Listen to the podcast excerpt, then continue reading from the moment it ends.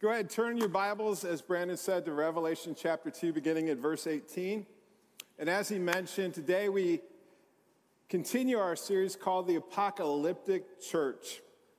And each week we've looked at one of the seven churches that Jesus writes in the book of Revelation. The first was the church of Ephesus, which can best be described as the loveless church. The second was the church of Smyrna, which can best be described as the suffering church. The third was the church of Pergamum, which can best be described as the compromising church. But the fourth is the church of Thyatira, which can best be described as the tolerant church. Now, this is a time when we would normally pause for a moment of silence and ask the Holy Spirit to speak to our hearts. And then I would read the letter that Jesus writes to the church of Thyatira and say, What? This is the word of the Lord. And then you would say, What? Thanks be to God. But here's the problem each of the seven letters are written to a specific church using specific images, which they completely understood. But if I read to you the letter to the church of Tyra without explanation, you know what you're going to say? Now, who is this Jezebel lady and why is Jesus killing her children? And so, what we're going to do instead is go through the letter verse by verse and explain what it meant to them, but more importantly, what it means to us. And then at the end of the message, we'll do what we normally do at the beginning of the message. Sound good? All right, let's dig in. As Brandon has mentioned, each of the seven letters to the seven churches can be divided into five parts. Part one is Jesus' vision. Now, before we look at verse 18, I want you to look at this picture. Isaiah, can you show us there we go. Can you see that picture? Can anyone tell me who that is? Anyone? Okay, this is a church. It is Jesus. Actually, it's an actor named Diogo Morgado. Not only did he star in the movie Jesus, Son of God, he also played a surfer in the Hallmark Channel's Christmas in Malibu which means not only can he walk on water, he can ride a wave. I made that last part up, but you actually believed me, didn't you?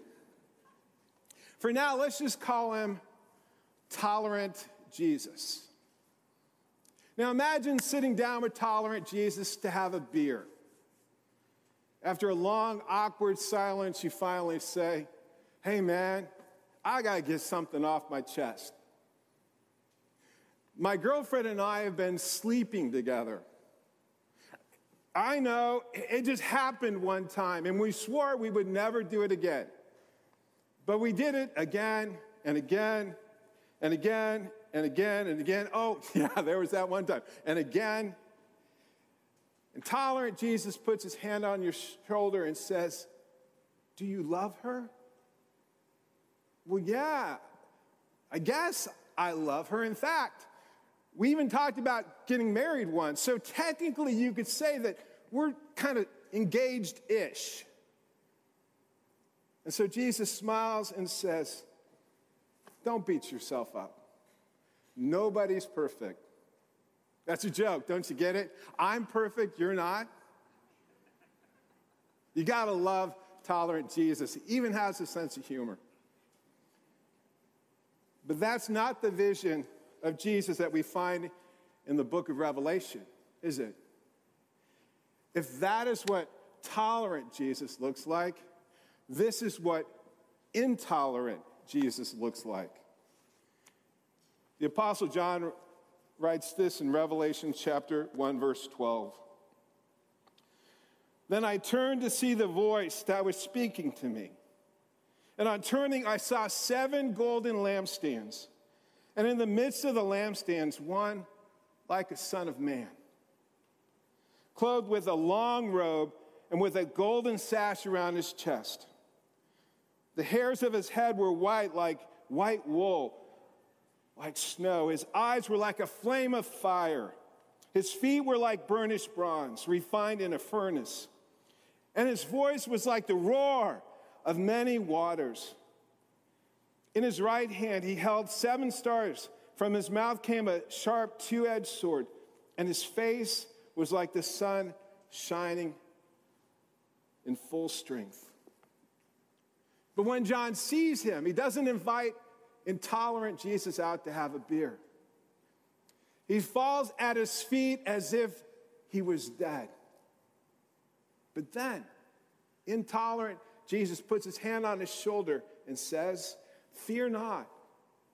I am the first and the last and the living one. I died, and behold, I'm alive forevermore. And I hold the keys to death and Hades.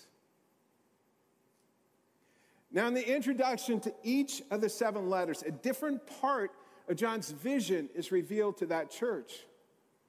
To the suffering church in Smyrna, we read an encouraging vision. To the angel of the church in Smyrna, right? The words of the first and the last who died and came to life. But to the tolerant church in Thyatira, we read a frightening vision. Revelation chapter 2, verse 18. And to the angel of the church in Thyatira, right? The words of the Son of God, who has eyes like a flame of fire and whose feet are like burnished bronze. All right, everybody turn around. Look. Look. Look in the back of the room. Do you see Jesus walking in? He's coming down the center aisle. And his eyes are like a flaming fire, and his feet are like burnished bronze, looking into each of our eyes, stomping.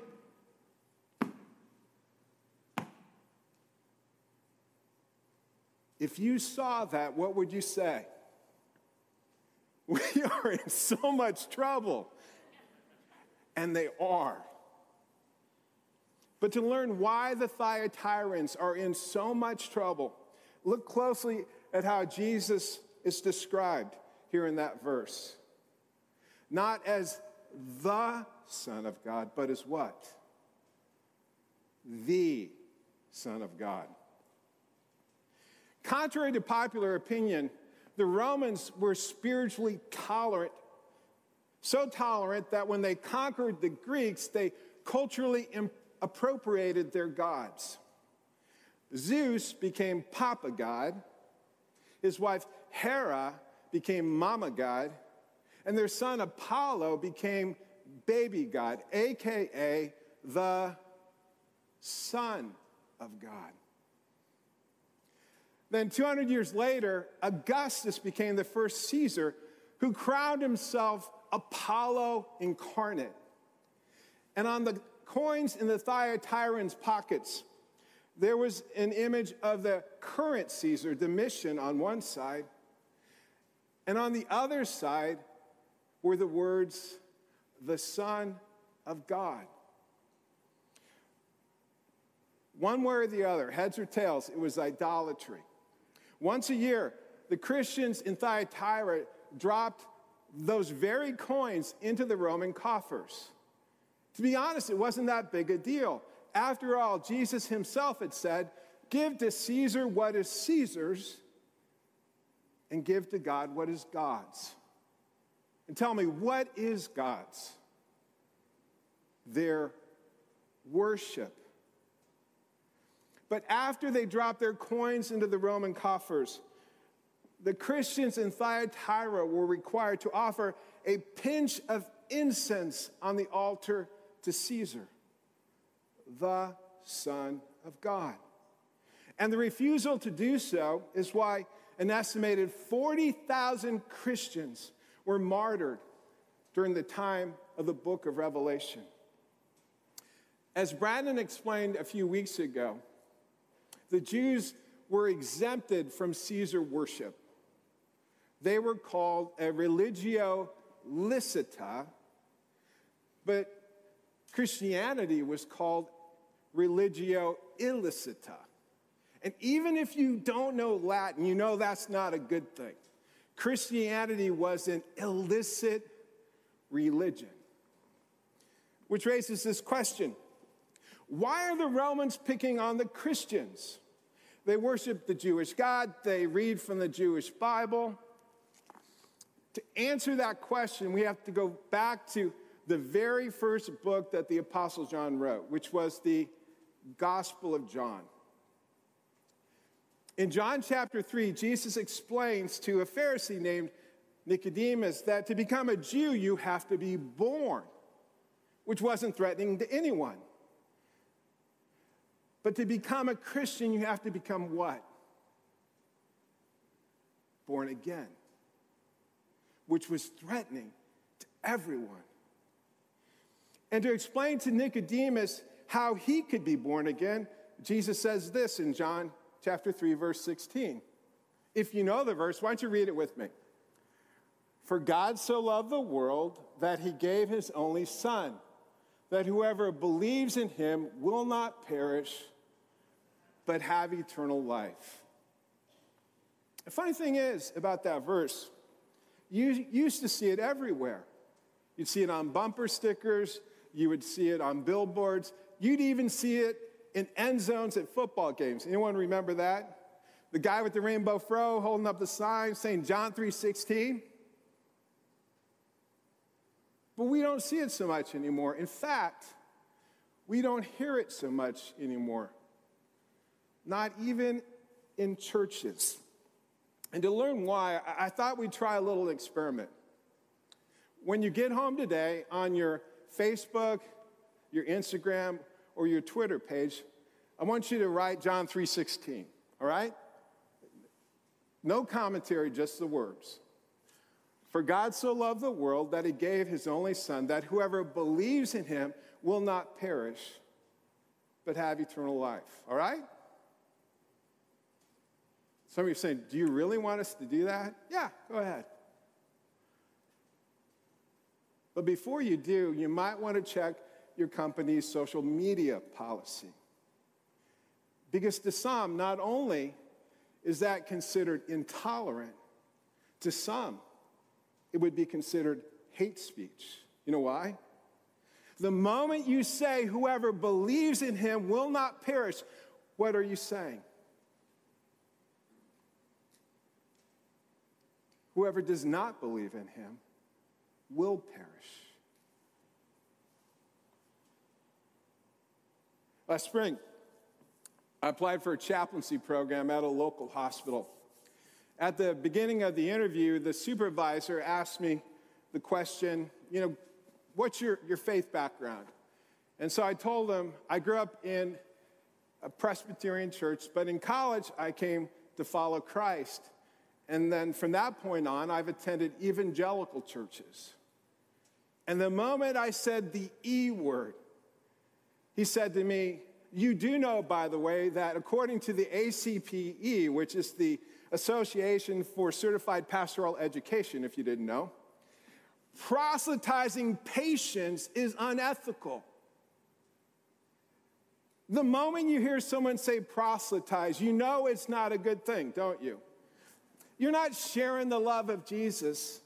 You're pulling the plug if the patient doesn't pray the prayer, right? And so I said, Whoa, whoa, whoa, no, dude, that's not the way I roll. But if a patient is looking for hope, I have a Bible and I know how to use it.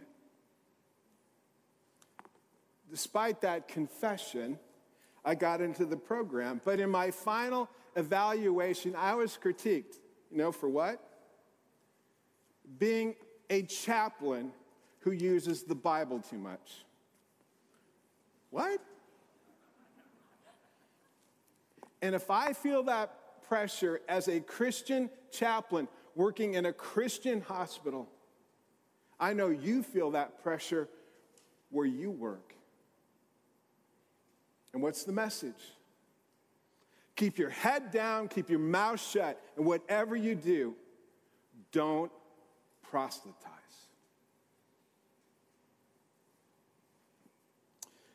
After its frightening beginning, we read something surprising in the second part of Jesus' letter to the church of Thyatira. If part one is Jesus' vision, part two is Jesus' affirmation. Don't worry, it's pretty short. Jesus says in Revelation chapter 2, verse 19, I know your works, your love, and faith, and service, and patient endurance, and that your latter works exceed the first. This is a vibrant church, a tight knit bunch. They love, they serve, and they welcome everyone. Good to meet you. Glad to have you. Let me introduce you to my friends. Oh, you have children. Let me take you to the kiosk, and afterwards, they can ride the slide down into their classroom. I'm not making that last part up. In Hamilton County, a church actually does that. Mommy, Daddy, I want to go to the church that has the slide. And not only that, because their pastor preaches short sermons, attendance is up.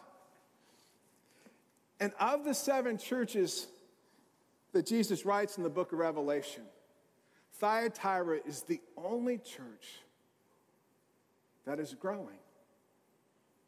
But here's what's interesting Thyatira is also the only church that isn't persecuted. Ephesus is, Smyrna really is, Pergamum is, but Thyatira isn't. Why is that? Let's keep reading Jesus' letter to the church of Thyatira. If part two is Jesus' affirmation, part three is Jesus' criticism, and it's a bit longer. Jesus says in Revelation chapter 2, verses 20 through 21 But I have this against you, that you tolerate that woman Jezebel, who calls herself a prophetess, and is teaching and seducing my servants to practice sexual immorality and to eat food sacrificed to idols. I gave her time to repent, but she refuses to repent of her sexual immorality. Now, I checked with Joel, and in the past year, 22 babies have been born here at Soma. 12 were boys, 10 were girls, and believe it or not, not one of them was named Jezebel. that, in spite of the fact that Jezebel is a really pretty name. Say it with me Jezebel. It sounds like a Disney princess, doesn't it? Not exactly. It's more like a Disney queen. Think Maleficent with a plunging neckline, and you get the picture. Jezebel is the wife of King Ahab, who seduces him and God's people to worship the god Baal. And then she goes on a killing spree and murders the Lord's prophets. Fast forward to the book of Second Kings, we read that King Ahab, her husband, is killed in battle. But the new king comes looking for Jezebel. We read in Second Kings chapter 9 that Jezebel paints her eyes and she adorns her hair. And she looks down from the tower where she's hiding at the new king, King Jehu, and says, Woohoo, I'm up here. The idea is that just like King Ahab, the new king will be captivated by her beauty. But he isn't. He calls up to her eunuchs and says, Hey guys, I don't want to go up there, so why don't you throw her down? And they do. Splat. Don't look, it's messy. We read here in 2 Kings chapter 9, verse 36. The dog shall eat the flesh of Jezebel, and the corpse of Jezebel shall be as dung on the face of the field in the territory of Jezreel. So no one can say, This is Jezebel. But 900 years later, Jesus comes in to the church of Thyatira. He walks down the center aisle with his eyes like burning fires and his feet like burnished bronze. Boom, boom, Boom. And he points to a woman in the second row, not you, the second row. And he says just that. This is Jezebel. Because, like Jezebel, the lady sitting in the second row is seducing God's people to A, practice immorality, and B, eat food sacrificed to idols. Intolerant Jesus goes on to say in Revelation chapter 2, verse 22 Behold, I will throw her into a sickbed, and those who commit adultery with her I will throw into great tribulation, unless they repent of her works. And I will strike her children dead. And all the churches will know that I am he who searches mind and heart. And I will give to each of you according to your works. Now, at this point, there are some of you who are saying, I'm not sure I like intolerant Jesus. And besides, what does he have to do with us here at Soma? Brandon and I have not talked about this, but I doubt there's a Jezebel sitting in the second row here. But make no mistake, like the church of Thyatira, we are being seduced. How? Let's keep reading Jesus' letter to the church of Thyatira. If part three is Jesus' criticism, part four is Jesus' invitation. Jesus says in Revelation chapter 2, verse 24, But to the rest of you in Thyatira who do not hold to this teaching, who have not learned what some call the deep things of Satan, to you I say, I do not lay on you any burden, only hold fast what you have until I come. Much like Indianapolis back in the day, Thyatira is a blue collar town who focuses on manufacturing. And because of that, the trade unions were all powerful in the city. There is the BLU, the Bricklayers Union. There is the LWU, the Linen Workers Union. But most notably, there was the BWU, the Bronze Workers Union, who forged burnished bronze in furnaces of fire.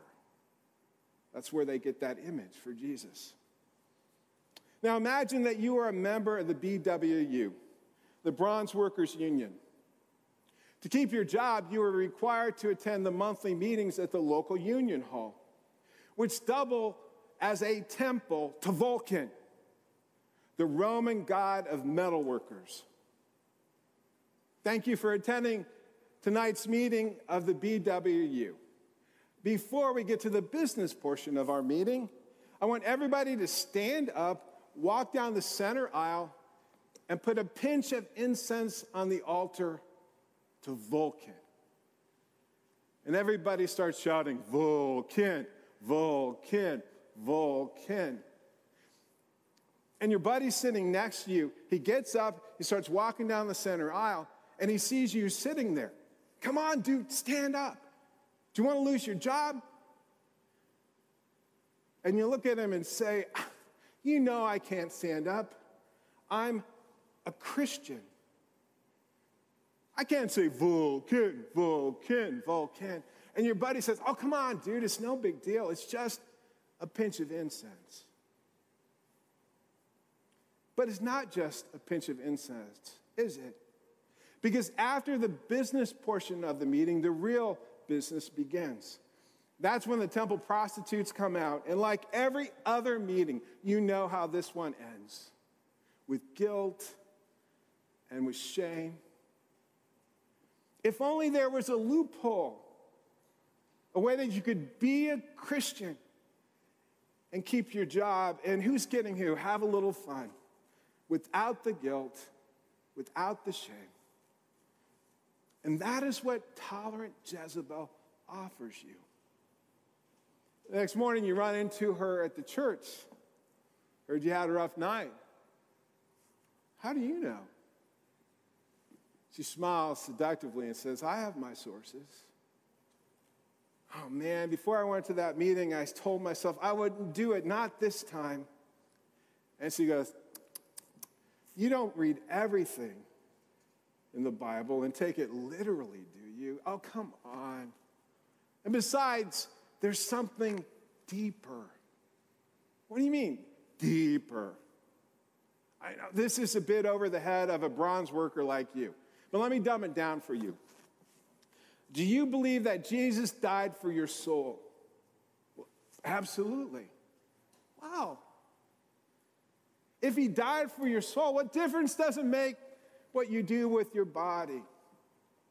A pinch of incense over here, a little, you know what, over there.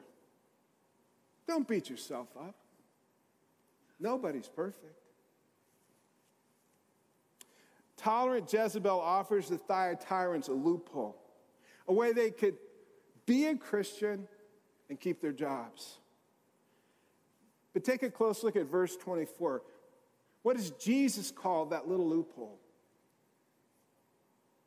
The deep things of Satan.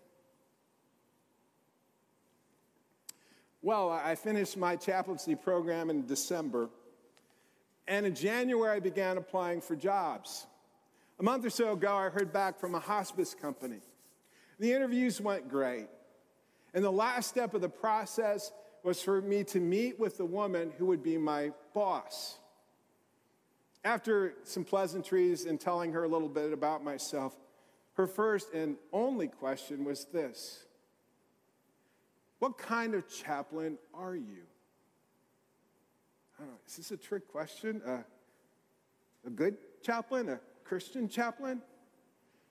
She replied a bit testily, Well, I can see in your resume that you're a Christian chaplain.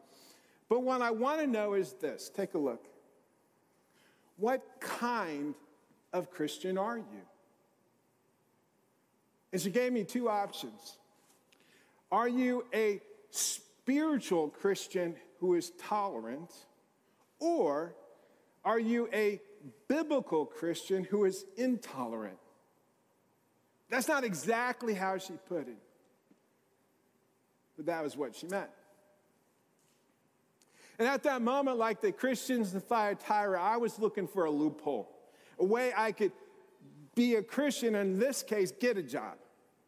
And so I was tempted to tell her, oh, yeah, I'm a spiritual Christian. I'm practicing a, a daily, um, what was it? Daily. Daily rule of life. That's it. I forgot. I wasn't quite that smooth.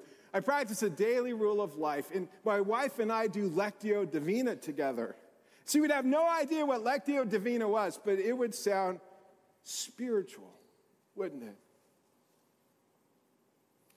And while that's what I do happily and gladly, that is not who I am. And so I told her if I have to choose,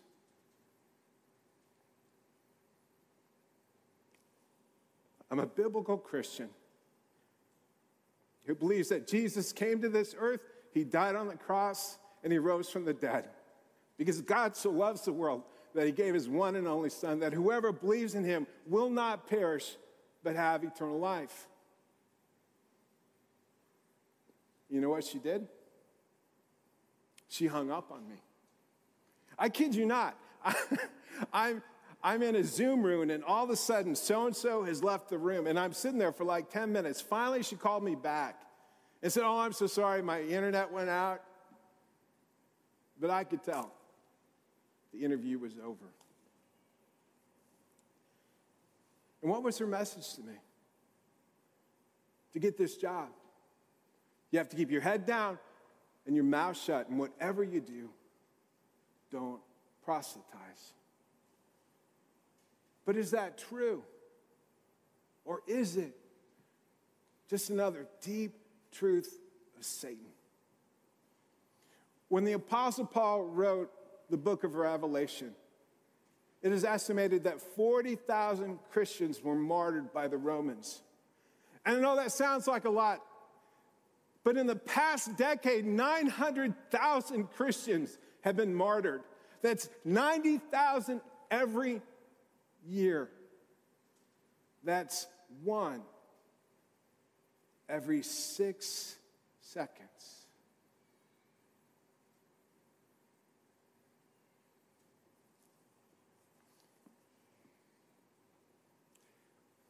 And if they're willing to lose their lives for Jesus, I'm willing to lose a job. Which raises this question What kind of Christian are you? Are you the kind of Christian who's willing to lose a job for Jesus? Are you the kind of Christian who's willing to lose your life for Jesus? Or are you the kind of Christian who keeps your head down and your mouth shut, and whatever you do, don't proselytize? See that sign over there? It says the gospel changes everything. And I wholeheartedly agree that the gospel is more than evangelism, but it is not less. Which raises another question why are we so afraid to talk to our friends and neighbors about Jesus? Are we really afraid we're going to lose our jobs? Are we really afraid that we're going to lose our lives? Not really.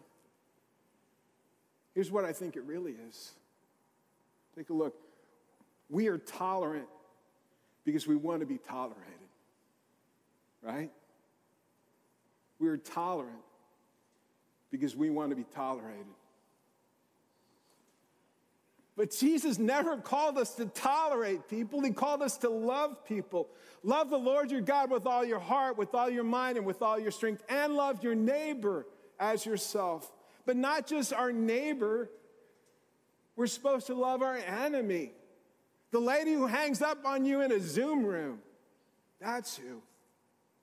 See, the problem with tolerance is not that it sets the bar too high, it sets the bar too low. Jesus' message to us and the church of Thyatira is we have to stop tolerating our neighbors and we have to start loving our neighbors by telling them about Jesus. And when we do, here is Jesus' promise in Revelation chapter 2, verse 26 the one who conquers and who keeps my works until the end. To him I will give authority over the nations, and he will rule them with a rod of iron, as when earthen pots are broken in pieces, even as I myself have received authority from my Father. And here's the promise and I will give him the morning star.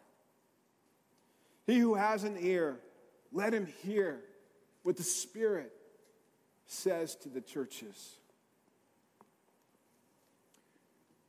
the morning star is the one that shines after all the other stars have become dark. It's a reference to an obscure prophecy found back in the book of Daniel, which says, On the day of the Lord, when Jesus returns, many of those who sleep in the dust of the earth shall awake, some to everlasting life, and some to shame and everlasting contempt. There's only two ways. And those who are wise will shine like the brightness of the sky above, and those who turn many to righteousness like the stars forever and ever. Or as Jesus put it in the Sermon on the Mount, you are the light of the world, A city on a hill cannot be hidden, nor do people light a lamp and put it under a basket, but on a stand. And it gives light to all in the house. In the same way, let your light shine before others so that they may see your good works and give praise to your God in heaven.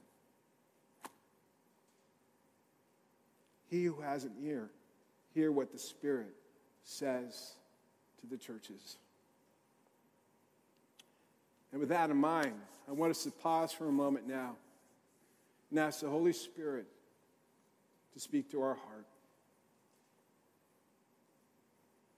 If it helps, just take a posture where you're open to receive what the Spirit is saying, not just to the church, but to you.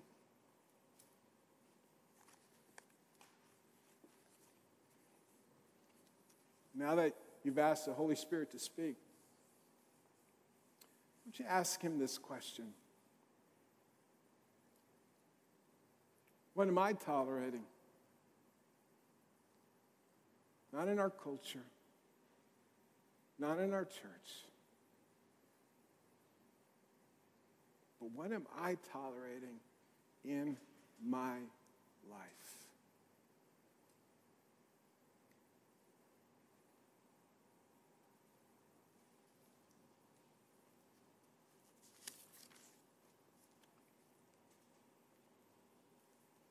Now, listen again to Jesus' words, not just to the church of Thyatira, but to the church of Soma, to you and to me.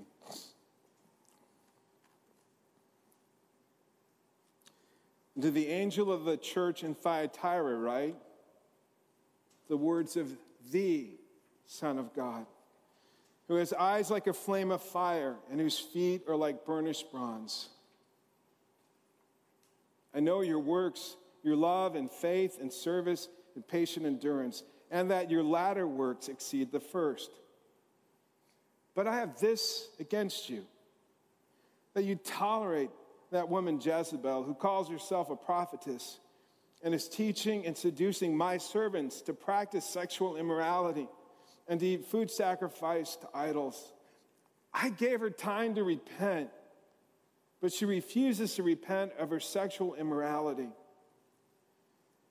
Behold, I will throw her onto a sickbed, and those who commit adultery with her I will throw into great tribulation unless they repent of their works. And I will strike her children dead. And all the churches will know that I am he who searches mind and heart, and I will give to each of you according to your works.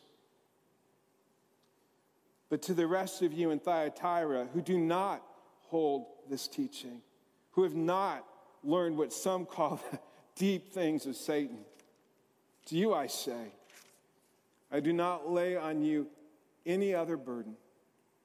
Only hold fast what you have until I come. The one who conquers and who keeps my works to the end. To him I will give authority over the nations and he will rule them with a rod of iron, as when earthen pots are broken in pieces, even as I myself have received authority from my Father. And I will give them the morning star. He who has an ear, let him hear what the Spirit says to the churches. This is the word of the Lord. Thanks be to God.